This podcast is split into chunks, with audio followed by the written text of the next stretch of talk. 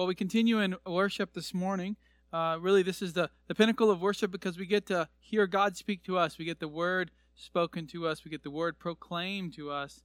The inerrant word, the inspired word, the authoritative word, the sufficient word, the all sufficient word. We've been looking at the book of Ephesians and the Apostle Paul, an apostle of the Lord Jesus Christ, our Lord. Paul's been appointed by Christ to go out and plant churches and then write scripture. And he's sending these letters back to these churches. In the book of Ephesians, we spent the first three chapters really looking at the doctrine. Who are we in Christ? What's our identity in Christ? And then the last three chapters are about application. How do we live out this identity? What does this mean for us? How are we supposed to live in such a way that honors God, that honors Christ, that displays holiness? And now he's been looking at the household. Exactly how are we supposed to live together in the same household and the different relationships? And of course, this passage we're looking at today, Ephesians 6 1 through 3, is governed here by what we read back in 518. Do not get drunk with wine, for that is dissipation, but be filled by the Spirit. Best translation there is by the Spirit, not with the Spirit. And by the Spirit means that the Spirit's the one filling us. With what? We looked at Colossians and determined that that's filling us with the words of Christ, with the scriptures, with the commands, with the desire to live out those commands. And so we want to be more like Christ. And if we do these things that the Bible tells us, we will have more of Christ going through us, living out more of Christ in our life, be more like Christ. Well, he says, first of all, singing singing to one another, psalms, hymns, and spiritual songs, singing, making melody with your heart to the Lord. So, two ways there singing both to each other and to the Lord. Then, of course, giving thanks to God. And then he says, being subject to one another in the fear of Christ. This doesn't mean that everyone is subjected to others, it means that each person is in a relationship where they're being either submissive or submissive to the Lord and then loving like the husband loving his wife. So, wives, be subject to your own husbands. Then, husbands, love your wives as the husband submits to Christ. And now we start with the child parent relationship. Children, obey your parents. So let's read the passage Ephesians 6 1 through 3. Children, obey your parents in the Lord, for this is right. Honor your father and mother, which is the first commandment with a promise, so that it may be well with you and that you may live long on the earth. It's more common in our society today to see children disrespect and dishonor their parents. It's more common to see that than it is to see them love and obey them.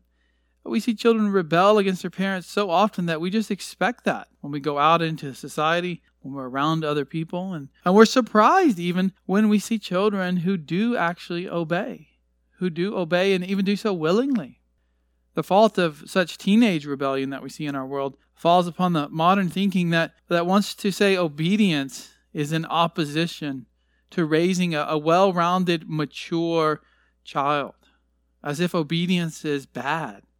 They think a child is weak, a child is malleable when they're obedient, that they might listen to someone when they grow up, and someone might be stronger than them uh, with words and, and mislead them even and so they don't want the child to be obedient to others at all, including parents.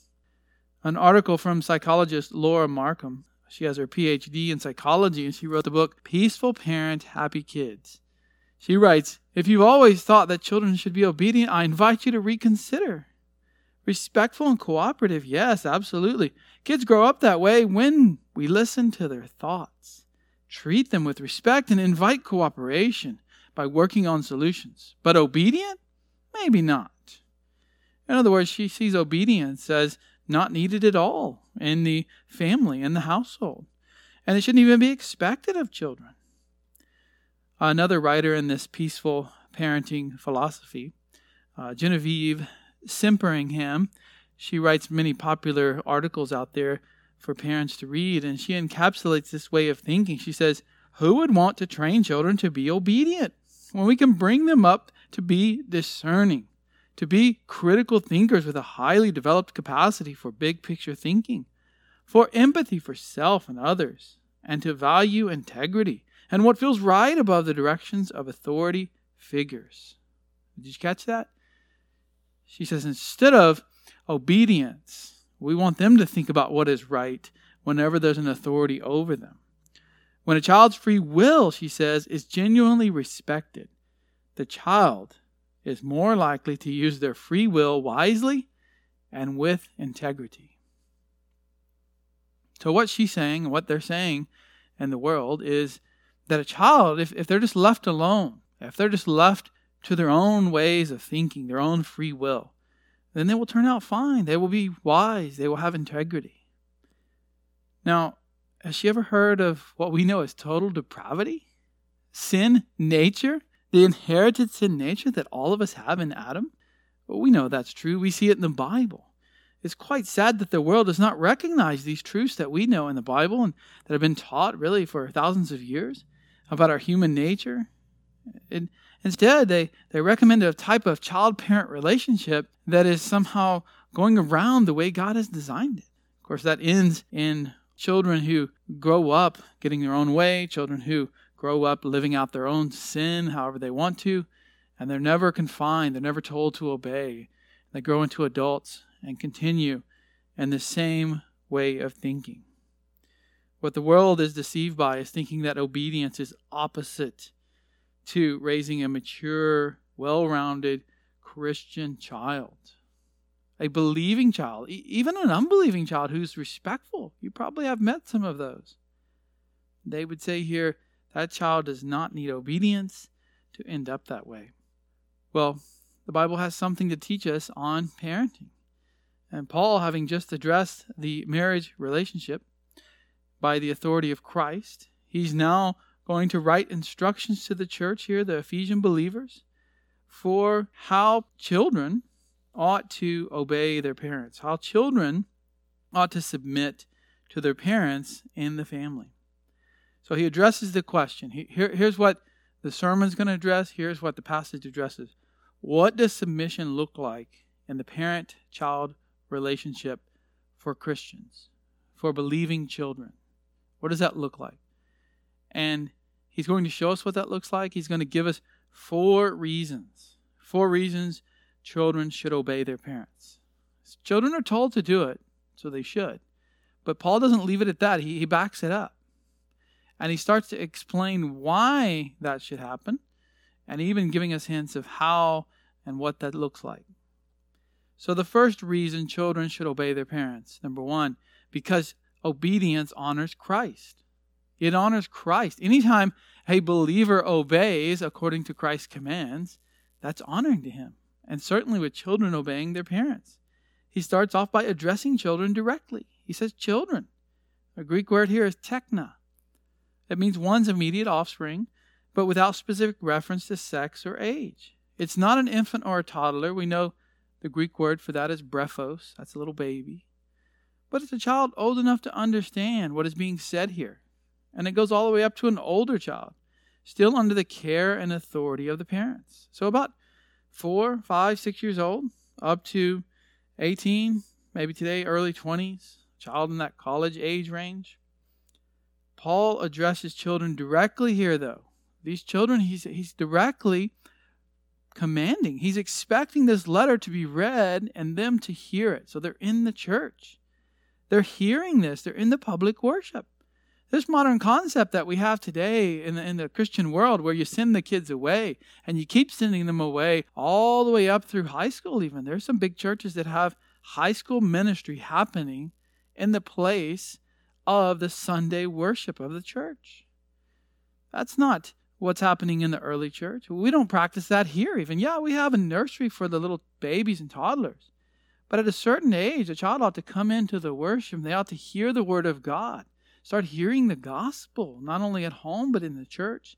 If they are believing children, they ought to be hearing how to live out the word of God, how to live out their Christian life. Well, Paul expects the children to be there. They are there, they are present. And he's expecting them to hear what's being said and to receive the teaching. And it's not just boys. This word here also incorporates girls as well, both boys and girls. In the ancient world, uh, boys were taught at school. The boys would go to school. Most of the time, the girls did not have a way to be educated. But here he's addressing both boys and girls. The church is different. It's, it's not a place where only the males are getting uh, addressed and taught, but also females as well. So he says, Children, obey your parents. Obey here means to follow instructions, to obey on the basis of having paid attention to. In Colossians 3:20, another book that Paul writes, and in this section is very similar to what he's saying here in Ephesians, he says, "Children, be obedient to your parents in all things, for this is well pleasing to the Lord." Obedience means to follow the instructions, to do what they say in all things. Pa- parents are included here, both mother and father. Yeah, the mother is submitting to the husband, submitting to the father, the leader of the family, but her submission to him does not remove obedience the children should be giving to her. It increases it. A mother in the house when the father is absent, it should increase the respect that the children give to the mother. And we all know this to be true. Many of us uh, either say this now in our house or grew up hearing this. Because if you don't obey mom, you're going to have to deal with dad when he gets home. And we always knew the punishment would be worse when dad got home. Children, speaking to you this morning, speaking to you with this passage. The, the Lord inspired the Apostle Paul to write this, and he's writing to you here. Obey your parents. You know what obedience means? It means do what your mom and dad say, and do it immediately and voluntarily and without any complaining. The Puritan Thomas Watson, an older preacher who wrote a lot of great books that we even have here at church in our bookstore, a child, he said, a child should be the parent's echo. When the father speaks, the child should echo back obedience. It should be just like when a sound goes out and then comes back the parent, the father commands the child to do something and the child does it and obeys, and the father can see that obedience. And it should be voluntarily, should be with the right heart attitude. There shouldn't be complaining. We often will hear from older children when they're told maybe to do their chores. They sigh. They say, okay, fine. But why do I always have to do everything around here? Well, that's not voluntarily. That's not with a right heart attitude. If it's not voluntarily, if it's not from the heart truly, then it's not obedience to the Lord. It's not obeying the Lord from the heart either. It's actually a sin. The child might say, Fine, Dad, I'll clean my room right now. I'll do it, but I don't want to in my heart. Can you imagine a believer saying that to Jesus? Fine, Jesus. I'll do what you say, but I don't really want to. I'm obeying on the outside, but not the inside. We would call that sin. And that is sin. And it's a sin not to obey your parents, uh, both outwardly and inwardly. To put it clearly, unwilling obedience is a type of rebellion. What another Puritan said was a vice clothed in the garment of holiness. It looks holy on the outside, but there's a vice, there's sin on the inside. Don't do that, children. Live out your life in a holy way, both inwardly and outwardly. And do it, he says, in the Lord. Obey your parents in the Lord. He's not talking about the parents being in the Lord here. This, this phrase in the Lord modifies the verb to obey, not the noun parents. It's not saying only obey Christian parents, and if they're not Christians, you don't have to obey them.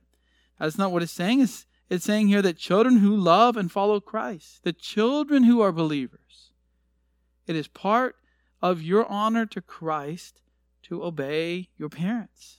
You're in the Lord, obey them as if you are in the Lord. Just like you obey Christ, just like you honor Him, do the same towards your parents. God has given you your parents, children, for your good. He's put them as authorities over you. They're representing Him to you. That's what authority is. God has designated, God has ordained all the authorities in your life. And right now, children, your parents are the authority over you. And notice here, it doesn't say you should obey your parents because your mom and dad are perfect. He's not saying they're perfect, therefore you must obey them. They're not perfect. They still sin. They still have weaknesses. They still stumble and fall sometimes. And guess what? You're not perfect either. There's no perfect people in here. There was only one perfect man who ever lived. That was Jesus Christ our Lord. You still sin. You still have weaknesses just like them. But even though your parents still sin, God has still called you to submit and obey them. Now, you should know that if you're not a Christian, children, if, you, if you're not saved, if you're not believing, you cannot do this. It doesn't mean you shouldn't try. It doesn't mean that, that people aren't trying out there to do this, but you can't do it. You can't fulfill it. You can't do it with the right heart. It's impossible without having a new heart given by God. It's difficult enough for children who are saved to obey their parents. That's a struggle even for them because they're fighting against the flesh still still there even though they have a new heart. And they have the Holy Spirit living in them. That's hard enough. It's impossible if you don't have Christ. If you're not saved by faith alone and Christ alone. It's completely impossible to obey and honor your parents with a Christ like attitude. Yeah, unbelieving kids can, can do it from the outside, but not from the inside, not with a changed heart, a Christ like attitude. So, children, believe in Christ today. You hear what God commands you to do. He commands you to obey. Jesus said, Be perfect like my Father in heaven is perfect. And if you're here today not trusting in Christ, then you're not you're not anywhere close to perfect. You're breaking God's law. You have to believe in Christ.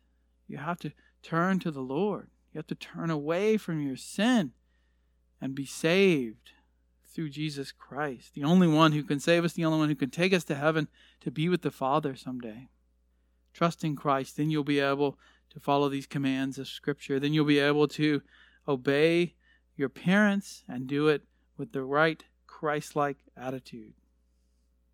Number two, the second reason that children ought to obey their parents, Paul says, is because obedience is God's design. It's the way God designed it. It's, it's the way God put it into the world when He created man and woman and the family. This is in the little phrase here in the verse, for this is right. You see that phrase, this is right. The, the Greek word for right is dikaion, that which is obligated in view of certain requirements of justice, right, fair, equitable. It's just a general word meaning doing what God says is right. Philippians 4 8 uses this word with many others. And it says, finally, Paul says, finally, brethren, whatever's true, whatever's honorable, whatever's right, whatever's pure, whatever's lovely. When he says whatever's right, he's, he's using this same word, dikaion, and he's saying, do what's right according to God. What's, what everybody knows is right. You don't have to have the Bible to know right from wrong. The word here being used in the context of Ephesians 6 is saying it's right for children to obey their parents. It's the righteous, divine order of things. It's what God says is right. It's how He designed the world. He put this into the world. He put this into the family, into the heart. The natural law of right and wrong is in the heart, it says in Romans chapter 2. And it's built into the world. Commentator Warren Wiersbe says there's an order in nature, ordained of God, that argues for the rightness of an action. Since the parents brought the child into the world, and since they have more knowledge and wisdom than the child, it is right that the child obey his parents.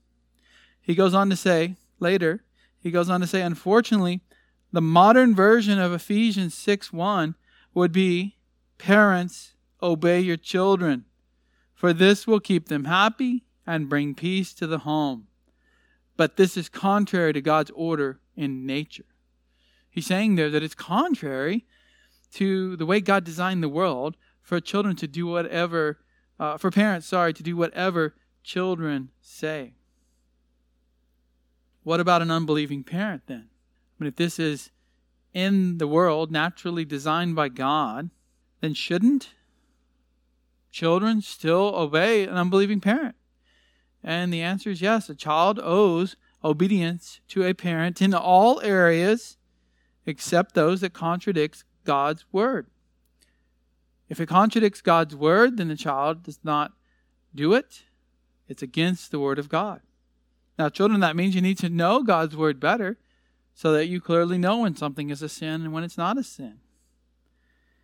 But if your parent, even an unbelieving parent, asks you to sin, you don't obey that. But you obey everything else they tell you to do, even if they're unbelievers. The child situation is very similar in that case to a, a Christian wife with a non believing husband.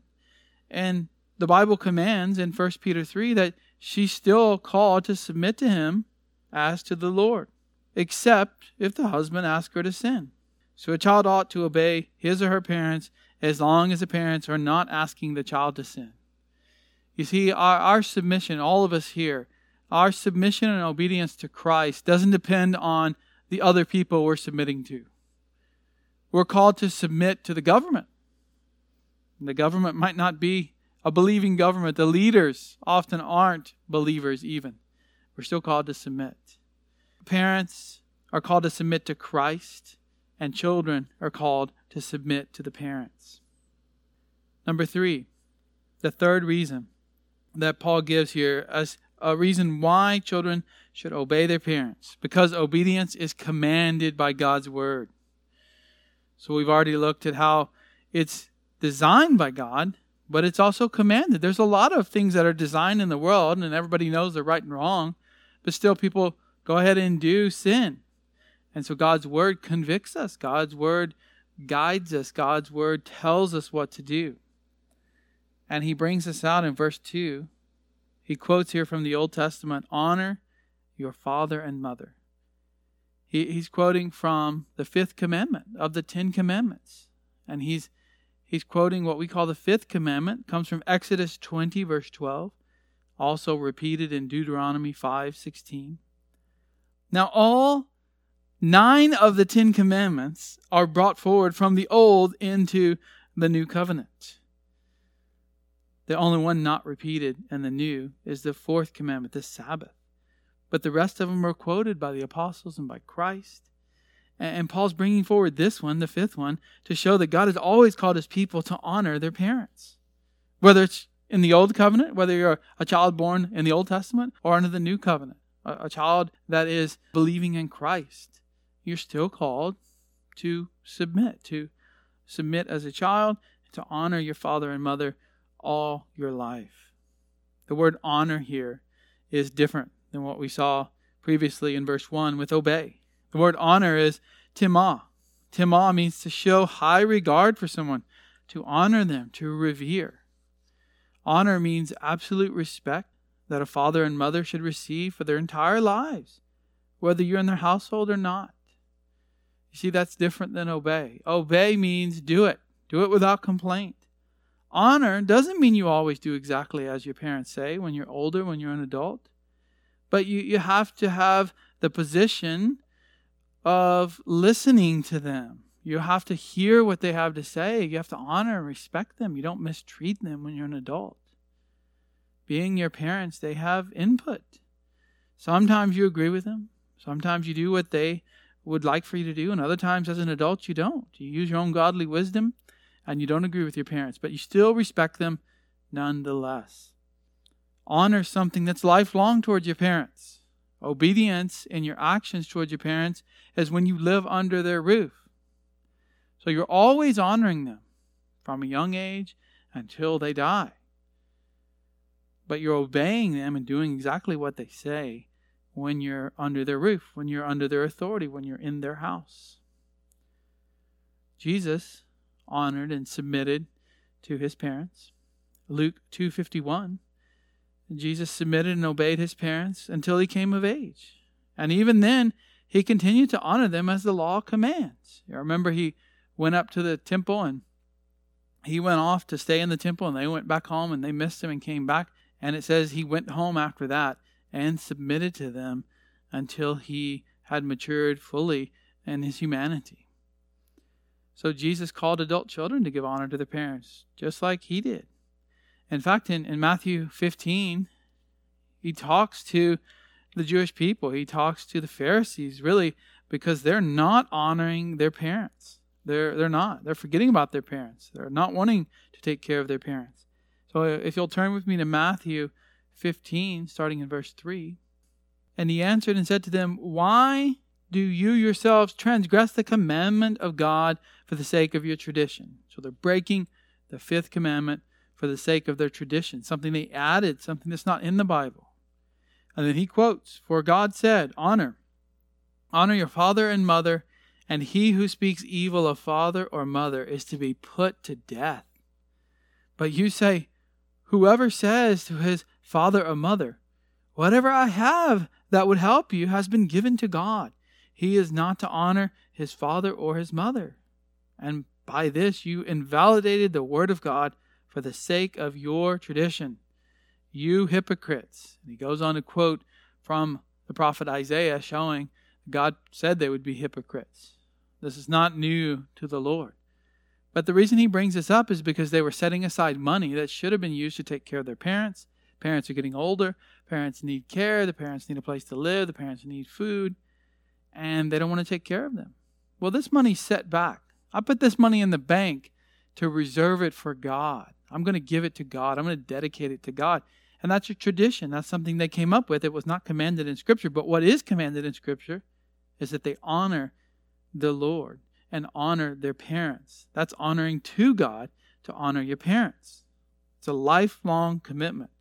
And as a child, right now, as children in the home, that means obeying and respecting your parents. As an adult, you'll still respect them and you're still going to care for them, but it doesn't look the same as when you're younger. The Heidelberg Catechism, I like that catechism because it uses good, detailed language. Heidelberg, number 39, question 104, says, What is God's will for you in the fifth commandment? So that's the question the parents would ask. The children would respond with this answer.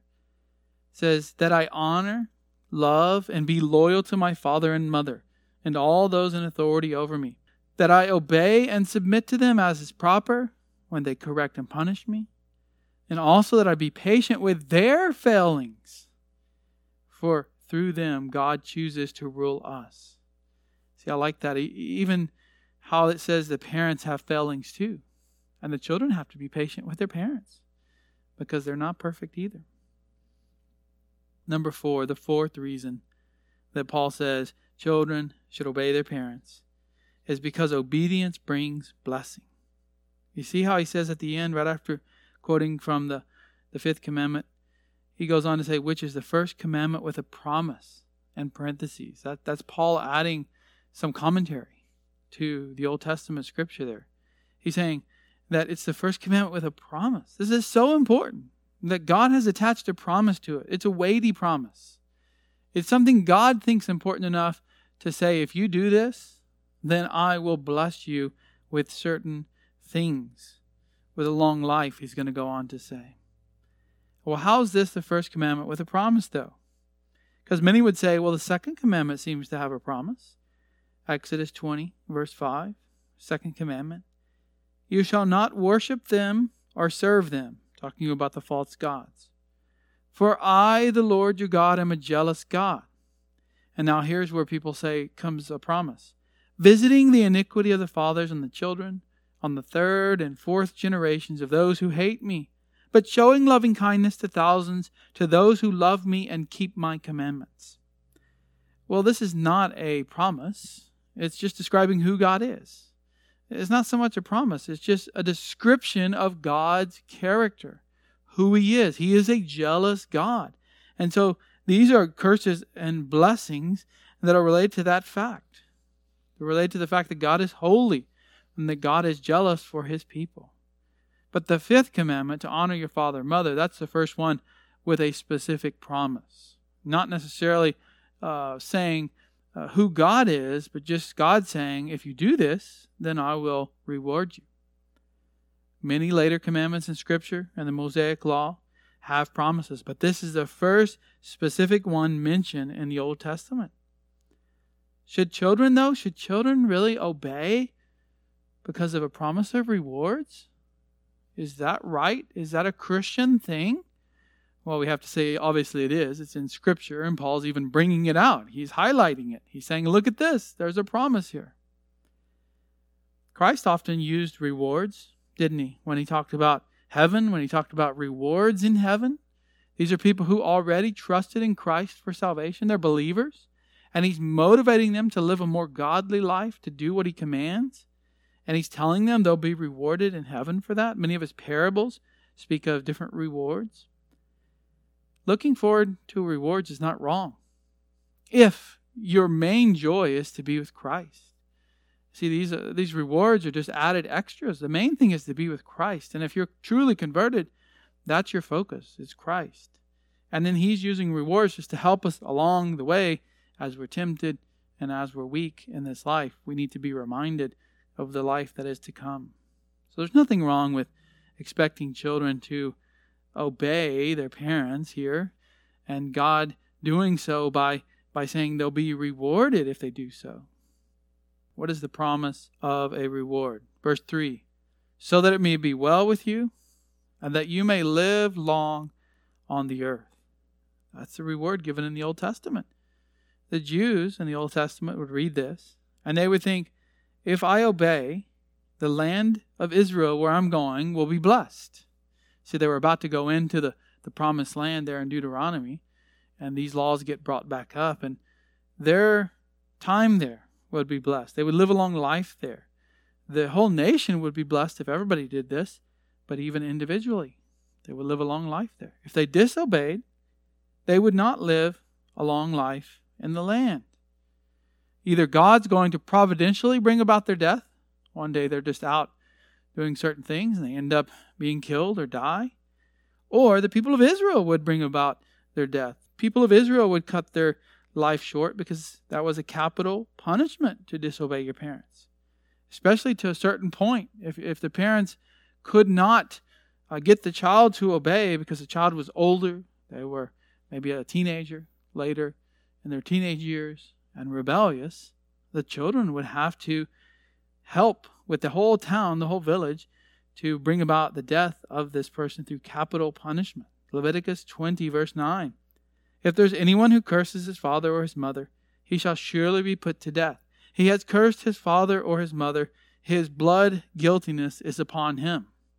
It's not upon the people who are, who are taking care of the capital punishment, like God said. It's upon the person who's disobedient. God doesn't want his people to become corrupt. God doesn't want his people to be led by rebellious children who turn into teenagers who then turn into adults. Deuteronomy 21 18 is even more specific. If any man has a stubborn and rebellious son who will not obey his father or his mother, and when they chastise him, when they correct him, when they discipline him, he will not even listen to them, then his father and mother shall seize him and bring him out to the elders of his city at the gateway of his hometown they shall say to the elders of the city, This son of ours is stubborn and rebellious. He will not obey us. He is a glutton and a drunkard. So his sins were, were getting worse and worse and worse. And finally, uh, this child becomes a glutton, meaning he eats as much as he wants and parties all the time. He gets drunk all the time. It says, Then all the men of his city shall stone him to death. So you shall remove the evil from your midst, and all Israel will hear of it and fear. God treats continued disobedience of children to parents very seriously. It not only leads to more and more sin in the person's life, the child's life as they grow up, but it can affect others around the child, and then even in this case, the whole nation. Well, let's turn to Proverbs and look at many of the Proverbs that speak of children and what children should do in relationship to their parents. Proverbs is a great book, it helps us a lot with godly wisdom in life. It talks a lot about parenting. We just finished reading Proverbs as a family, and uh, the, these verses here that I'm going to go through with you were emphasized in our family to our children. Proverbs 1, chapter 1, let's just go through, take a little survey, a little fast run through of Proverbs here, starting in chapter 1 and verse 8. Hear, my son, your father's instruction, and do not forsake your mother's teaching Indeed, they are a graceful wreath to your head and ornaments about your neck. Listen, children. He, Solomon's writing to his son here, and he's saying, Obey your father's instruction, Bless your mom by doing what is right, what is good, what is godly. Chapter 4, Proverbs 4 1 through 4. Hear, O sons, the instruction of a father, and give attention that you may gain understanding. For I give you sound teaching. Do not abandon my instruction. When I was a son to my father, tender and the only son in the sight of my mother, then he taught me and said to me, Let your heart hold fast my words, keep my commandments, and live. So Solomon's father David taught Solomon, taught Solomon the words of God. And not everybody had a Bible in their lap. So one father would teach his children, and they would teach their children, and they would teach their children. And Solomon here is saying, Son, listen to my teaching. Do what is right. Do what I say. Verse 10 Hear, my son, and accept my sayings, and the years of your life will be many. I have directed you in the way of wisdom. I have led you in upright paths. Chapter 5, verse 1 My son, give attention to my wisdom. Incline your ear to my understanding. Children, listen to your parents. How can you obey if you don't listen to what they have to say. Chapter 6, verse 20. My son, observe the commandment of your father. Do not forsake the teaching of your mother. So the mother's included there as well, even in ancient times. The mom's teaching, the dad's teaching. Listen to them. Verse 21 Bind them continually on your heart, tie them around your neck. When you walk about, they will guide you. When you sleep, they will watch over you. And when you awake, they will talk to you. Listen to these words, these teachings. They're, they're going to be fruitful in your life. Let's go to chapter 10 now. Skip forward to chapter 10, verse 1. The Proverbs of Solomon A wise son makes a father glad, but a foolish son is a grief to his mother. Chapter 13, verse 1. A wise son accepts his father's discipline, but a scoffer does not listen to rebuke. Children, you don't want to be a scoffer. You don't want to laugh and mock your parents for doing the right thing, for disciplining you. You want to accept that.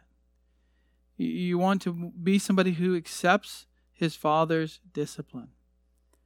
Let's go to 17 now, chapter 17, verse 25. A foolish son is a grief to his father and bitterness to her who bore him. It's shameful to the parents when children sin. It, it hurts the parents. It's bitter even to the mom, the, the mother who, who bore that child, who cared for that child. And when the sin comes out of the child as they grow older and older, it's more and more hurtful even to the parents. Chapter 19 and verse 13 says, A foolish son is destruction to his father. 1926 he who assaults his father and drives his mother away is shameful and disgraceful son. There's even children who try to drive their parents away just due to sin, due to the sin in their heart coming out. 20, chapter 20, verse 20. He who curses his father or his mother, his lamp will go out in time of darkness. This is kind of the opposite of obey them and you'll be blessed.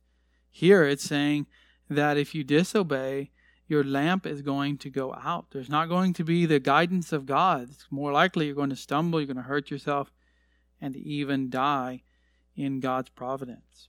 23, chapter 23, verse 22.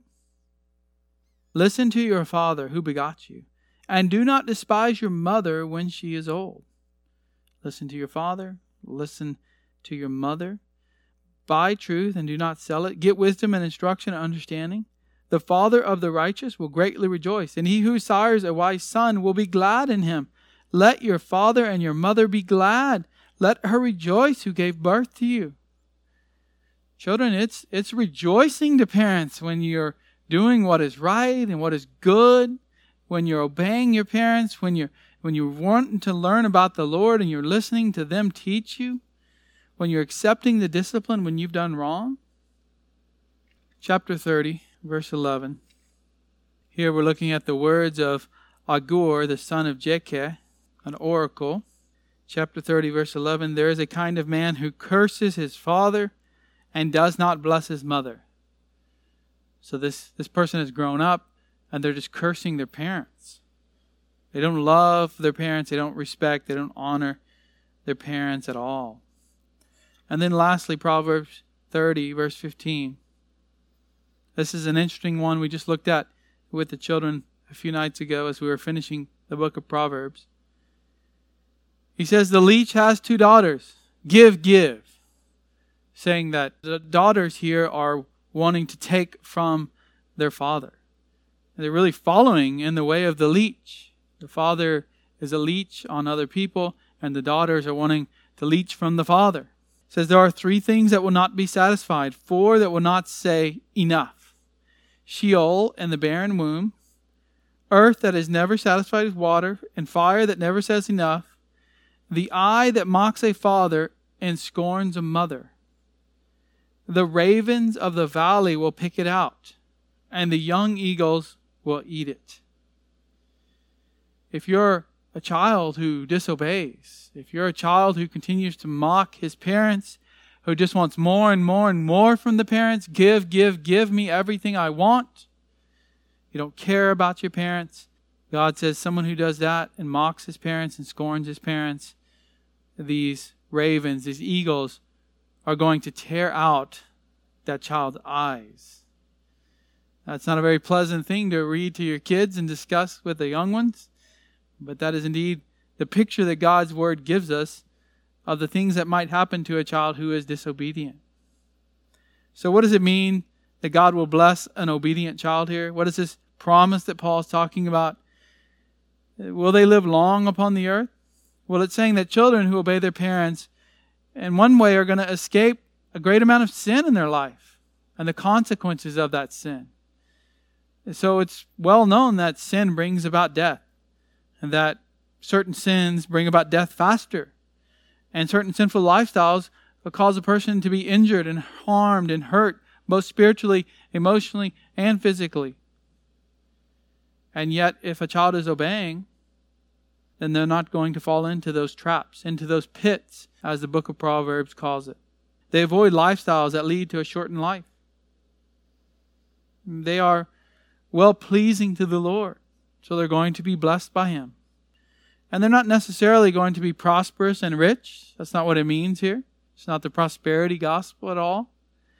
But they're going to be blessed with what God thinks is good. They'll live long in the land in the sense that they'll be blessed with things in life that a disobedient child would not be blessed with. God promises many blessings in the New Testament for the believer. Some are for the next life, heaven, and some are for this life. And he's saying here, if you obey your parents, then you're honoring God, and he's going to give you many blessings, including generally, on average, living a longer life. Sometimes even the most godly children die young. Sometimes they die when they are teens. But in general, living a godly life, even under the new covenant, is going to carry with it blessings and even a longer, healthier life. But disobedience, that's a great sin. In fact, the Bible uses disobedience to parents as one of the major sins that show us how humanity is doing. So in Romans 1, he lists all of these different sins and he says, where disobedience is one of them, disobedience to parents, and all these sins are showing that humanity is suffering the wrath of God. Unbelievers, pagans, are suffering under the wrath of God right now, including those who are disobedient to parents. And Paul says later that the end times are getting closer the latter days, the last part of the last days. You'll know when they're getting closer. And he gives this list of sins. And one of them is where disobedience to parents is more prominent. It's one of the signs of the last days. So don't disobey. Obey your parents because you're in the Lord. Regardless of where they're at, obey them with a good heart, voluntarily. And parents, you've got to teach your children to obey. They don't come out of the womb knowing what obedience is. We'll talk more to parents next week, but you've got to be teaching them what it means to obey, what it looks like to obey, both through your actions as you obey those over you and an authority over you, but also showing them and training them of what obedience is, punishing them when they're wrong, showing them what is right, They must be taught, they must be shown what obedience looks like. They're not born with a desire for that. You've got to train them. Well, let's follow God's word, children. Let's let's follow what God says. God knows what is right. He knows what is good. He's commanded us to do it. We don't want to be in sin as followers of Christ. We want to follow his word here and let's do that by obeying your parents when you're younger and respecting them. And then when you get older, continuing to respect and honor them all the days of your life. Let's pray. Father, we ask your help in uh, honoring our parents. We all here in this room need to do that. We need to show honor towards them. And I pray especially for the children in our church that these children would not only trust in Christ, but they would live it out. They would be sanctified, growing in their Christian walk by honoring and obeying their parents. We know that you've put those parents over them. Uh, we know that you brought these families here to this church at this time. And I pray that this message, that this text of Scripture would impress upon the children's hearts to live a life that's pleasing to God, a life that's pleasing to Christ, and that they would seek to be more and more like Christ. He always honored you, Father. He always submitted himself to his Father and to your will. And so I pray that the children here would do that as well. In the name of Christ, we ask this. Amen.